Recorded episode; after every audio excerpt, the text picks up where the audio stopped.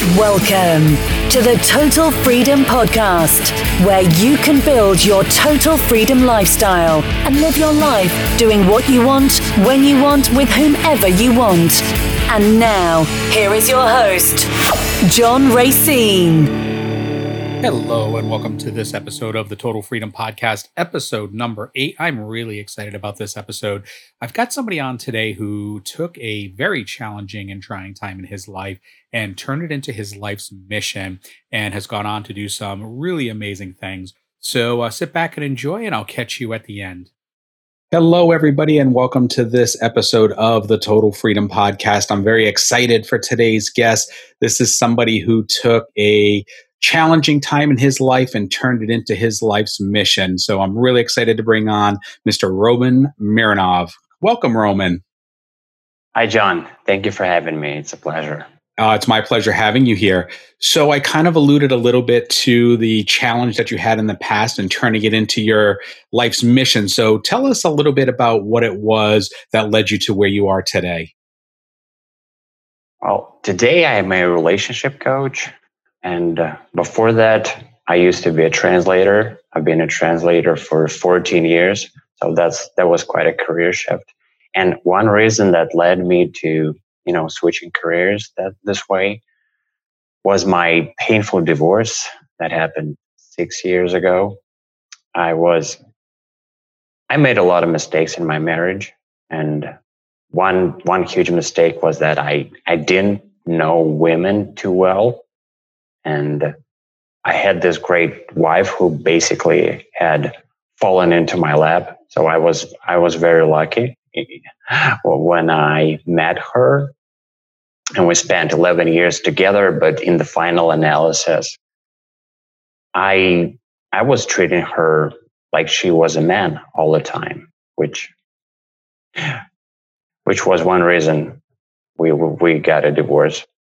And um, going through all that troublesome experience, I realized that I could use that to help other people. And after my divorce, I spent a lot of time actually learning dating, learning relationships, learning this dynamics between men and women, how relationships work. And so I combined this experience with my divorce experience. And there you go. So let's go back a little bit. So you had been married for about 11 years. You said you were doing the, the translating thing, which is a very interesting job, I imagine. Did you suspect that things were turning in your relationship, or did it kind of come as a surprise? Okay, f- first of all, so we we were together for four years before marrying, and we were married for seven years. So that's a total of eleven years. Okay. Right? Yeah, and no, uh, actually, things were getting worse for, for a number of years. I would say they were getting worse for about three to four years. Yeah. And they were, you know, progressing in the negative direction, like gradually. Got it. I don't want to dig too much into it, but for the listeners, are there some clues that they might be on the lookout for if they suspect that something might be going on in their own relationship that needs to be addressed? Are there some things that maybe you looking back now say, ah, I should have caught that? And now knowing that you, you do know, you can help people with that. Yeah, yeah. definitely. I, I would say, I, I would give two tips. The first one is look at the commun- at the lines of communication. If they clo- if they start closing down, if you see that your partner is shutting down, like my wi- wife was shutting down, that's a, a red flag, a serious red flag. That's for one thing. And the second thing, I would say for men, if your wife or your partner tells you that she she isn't physically or sexually attracted to you anymore, that's that's not even a red flag. That means that you basically have you have very small chances of you know rekindling the relationship, making it better. So that that is actually too late. So don't don't let the situation develop into that direction. Don't don't wait until your wife tells you this.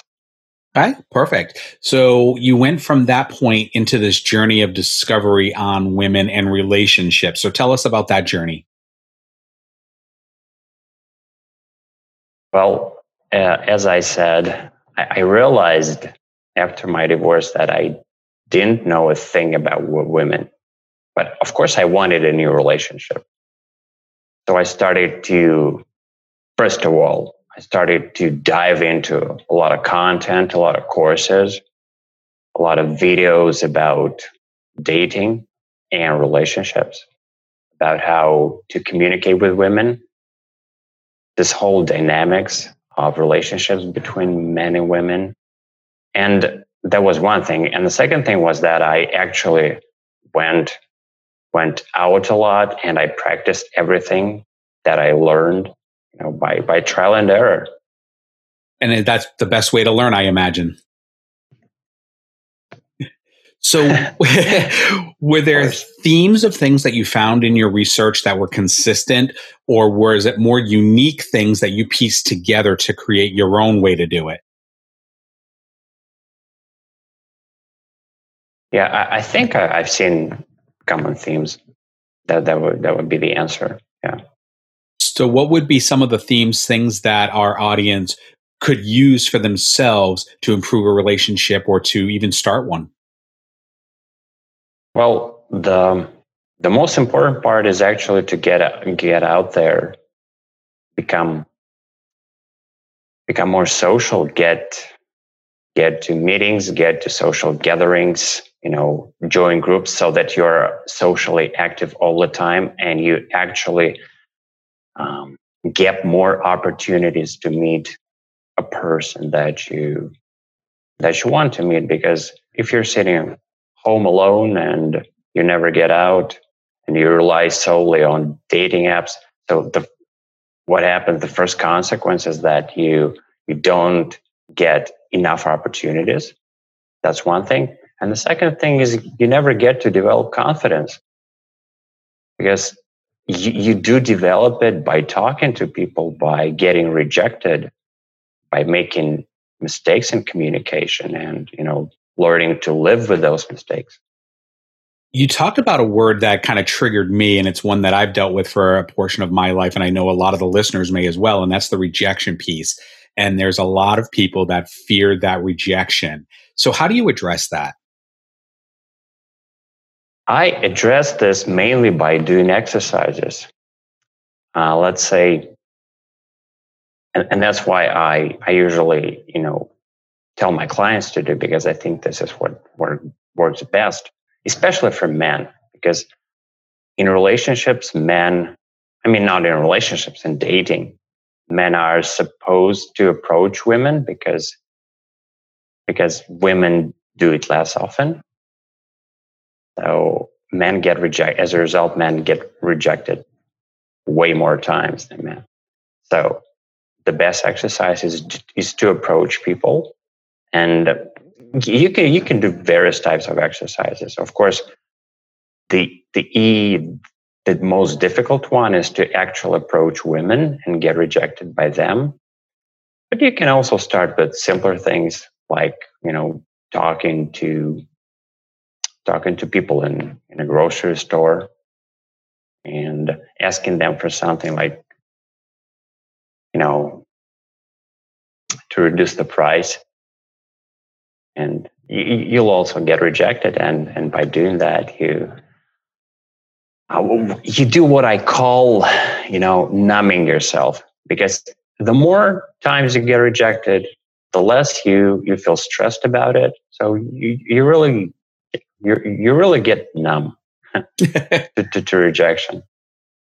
And I imagine that that numb feeling kind of makes it less pressure for people saying, you know what, I've been rejected so many times that this is nothing new. Absolutely, absolutely, and uh, I believe that, for example, when you hit your, if you count them, like I did, being analytical as I am, if you count them and you get to pick your first 100, after your first 100 of rejections, 100 rejections, you you feel already so much so much more relaxed about them. You don't. You just, it's not that you fully stop taking them personally, but you take them personally. You take them much less personally after your first 100. Got it. Let's talk. Where right now, at the time we're recording this, it's a pretty challenging time around the world with uh, self quarantining and so forth. And you talk about being social and getting out there. So, for people that are listening that maybe don't have the opportunity right now to get out and to socialize, what recommendations do you have for them? For now, it's only dating apps and dating websites. That's it. Uh, I usually recommend being being both in this in the real world and on the dating apps. Right now, we can be in the real world, obviously. So yeah, focus on dating apps.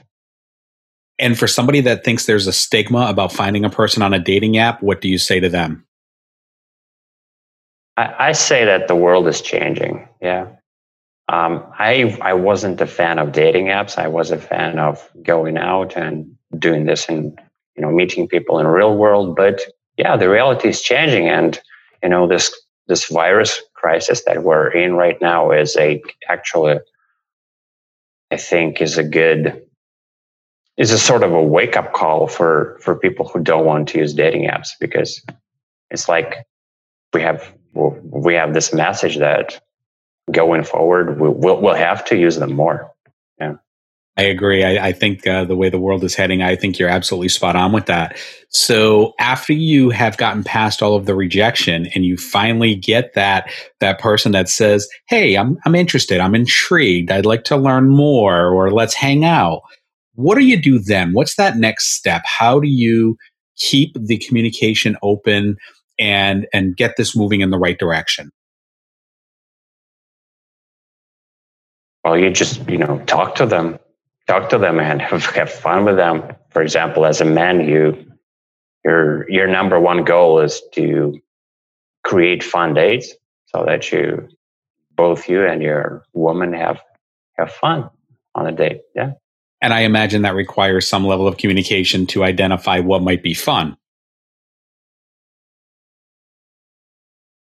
Well, yeah, yeah, definitely. Yeah. For example, for for your first date, you may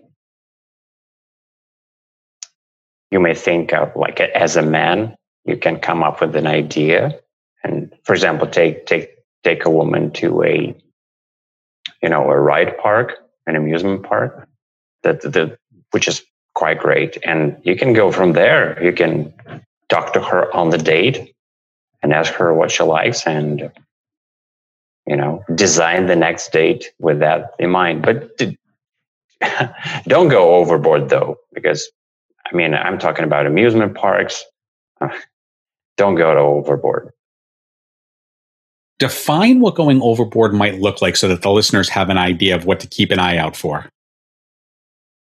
Okay. Uh, well, well, let's say um, doing an amusement park on the first date is not a good idea. For the first date, I would generally recommend spending 30 to 30 to 45 minutes. Let's say that that's a quick date and limiting it to just having a coffee or just I just wanted to take a quick minute to thank you for listening to the Total Freedom Podcast. I hope you're enjoying and getting value out of what you're listening to. So I want to invite you to subscribe, rate, and review the Total Freedom Podcast. This will help us to share the message with more people so that they can overcome the challenges in their life, become more resilient, and achieve the life of their dreams. So again, subscribe, rate, and review. Thanks so much. Taking a short walk. Because doing doing something like going to to a movie or to an amusement park on the first date is that's that's exactly what's going overboard. Yes. Yeah. Got it. So, is there a time frame you think that before you go overboard uh, to like I'm a, I'm a big theme park person myself. I'm a huge Disney fan. Um, if I were living up in Orlando, I'd likely go there. Uh, so that that kind of totally resonates with me. But is there a time frame, or are there markers that you want to look for to say that now would be the right time to do something on a more of an overboard, as you put it, type of situation? Look, there there might be a reason to go to be that analytical and think about it th- this way um, in a specific situation. But when I don't know the specifics, I would generally recommend being yourself. So, for example, if uh, uh, if you're thinking about the third date and you feel and you're a fan of amusement parks and you feel like taking your this woman to a an amusement park, I would say go for it because it, the, this is this is one of the most important things in dating a relationship. It's just being yourself, being yourself. I mean, of course, don't for the first date being yourself like this this fully and taking a woman to a theme park uh, on the first date is not a good idea. So yeah, you, you need you need to uh, yeah you, you need to slow down a little bit. But going forward, if you feel like doing it, stop being too analytical. Don't go into your head too much. Just you know try to listen to your heart more and do and do what you want because this will this will um, in this in this state you are the most attractive person perfect. And you've talked about being yourself throughout the entire process. Is that the secret the real key to a successful relationship is being yourself?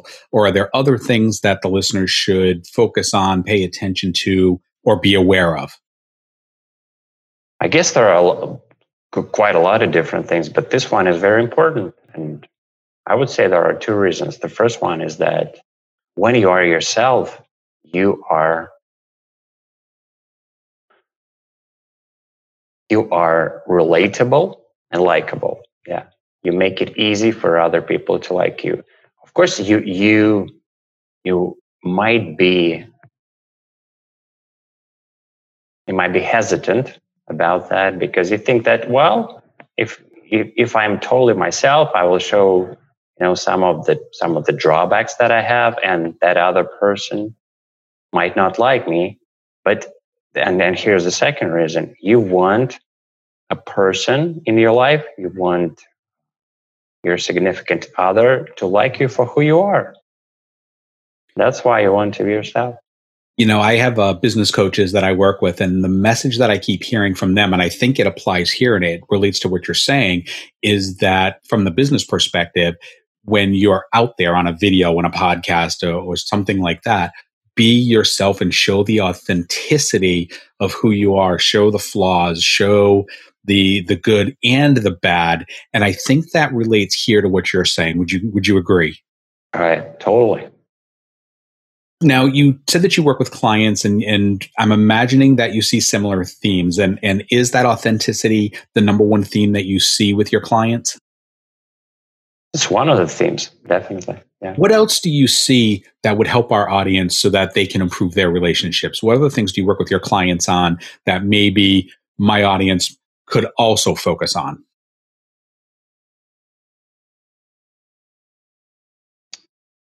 I would say that one theme is that people don't talk enough. They don't communicate in their relationship because as time as time goes on, they get too complacent. They start taking their spouse for, for example, in a marriage, their spouse for granted. And, you know, their relationship becomes more transactional.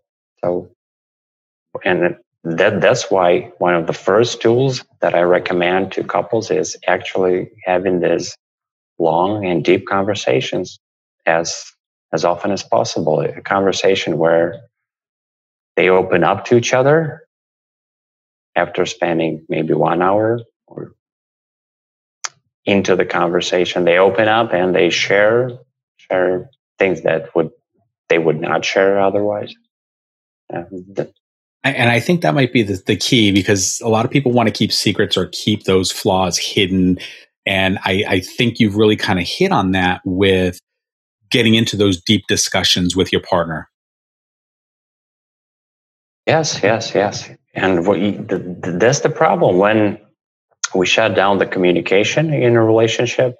We, yeah, we we, we actually start creating those secrets. For example, we have we've built certain resentment toward our partner and we stop talking about it, we, ne- we never talk about it because we don't have a chance. Because it, it's not like that you, for example, talk about something that, ha- that happened to your kid at school and then you suddenly start talking about, you know, this resentment that's, that's deep in you. No, you, you can't do that. You need to spend some time talking on general topics, maybe for 30 minutes or for one hour, and then you feel safe to open up to your partner. And that's when you do it. That, that's why having long conversations and being, when you sit down with your partner, you give them 100% attention, you're totally present. Then you open them up to hear those secrets as you name them. Yeah. Got it. Now, there's a lot of things competing for our attention these days between digital devices, phones, iPads, um, television, radio, kids, job, and, and all of these other things that get in the way. How do you, or what do you recommend for people to be able to communicate with all of these competing interests fighting for attention? Well, you need to develop self discipline. You need to do that, and you need to limit content consumptions. Consumption. You need to be disciplined enough to avoid distractions. That that's not easy, and you need to build that. And like to give you a more practical tip, you you need to start with smaller goals. For example, like you know, if you now get your phone into your hand, you pick up your phone every, let's say, 10 minutes. Set a goal for yourself to pick it every 15 minutes first. And then you'll go to half hour and one hour, maybe, and then maybe to four or five times a day, like this. That's what I would do. So make it an incremental goal, start with something small, which is kind of what a lot of personal trainers do when they start working with you. You build up that endurance and that strength. So practice that type of endurance with the competing interests. Yes. Perfect. What other advice or recommendations do you have for the audience? Hmm. In, in which area? Any area? Any area, yeah. We're talking about relationships. So, whatever you think would help the listeners in their relationships. Hmm. All right. I would I would definitely recommend talking with your partner or your spouse about their needs. Specifically asking them what they want from you in a relationship. Because usually we we make two common mistakes. The first mistake is that we we, we try to, well, sort of please the other person to to help them to communicate with them in a way that we prefer ourselves. But that doesn't mean that the other person wants to receive your attention in that same way. And and the second and the second mistake is actually simply simply never asking the person about what they want. Yeah and, and, that's why i advocate this. So sit down sit down with your significant other and ask them to ex- explain their needs just uh, specifically.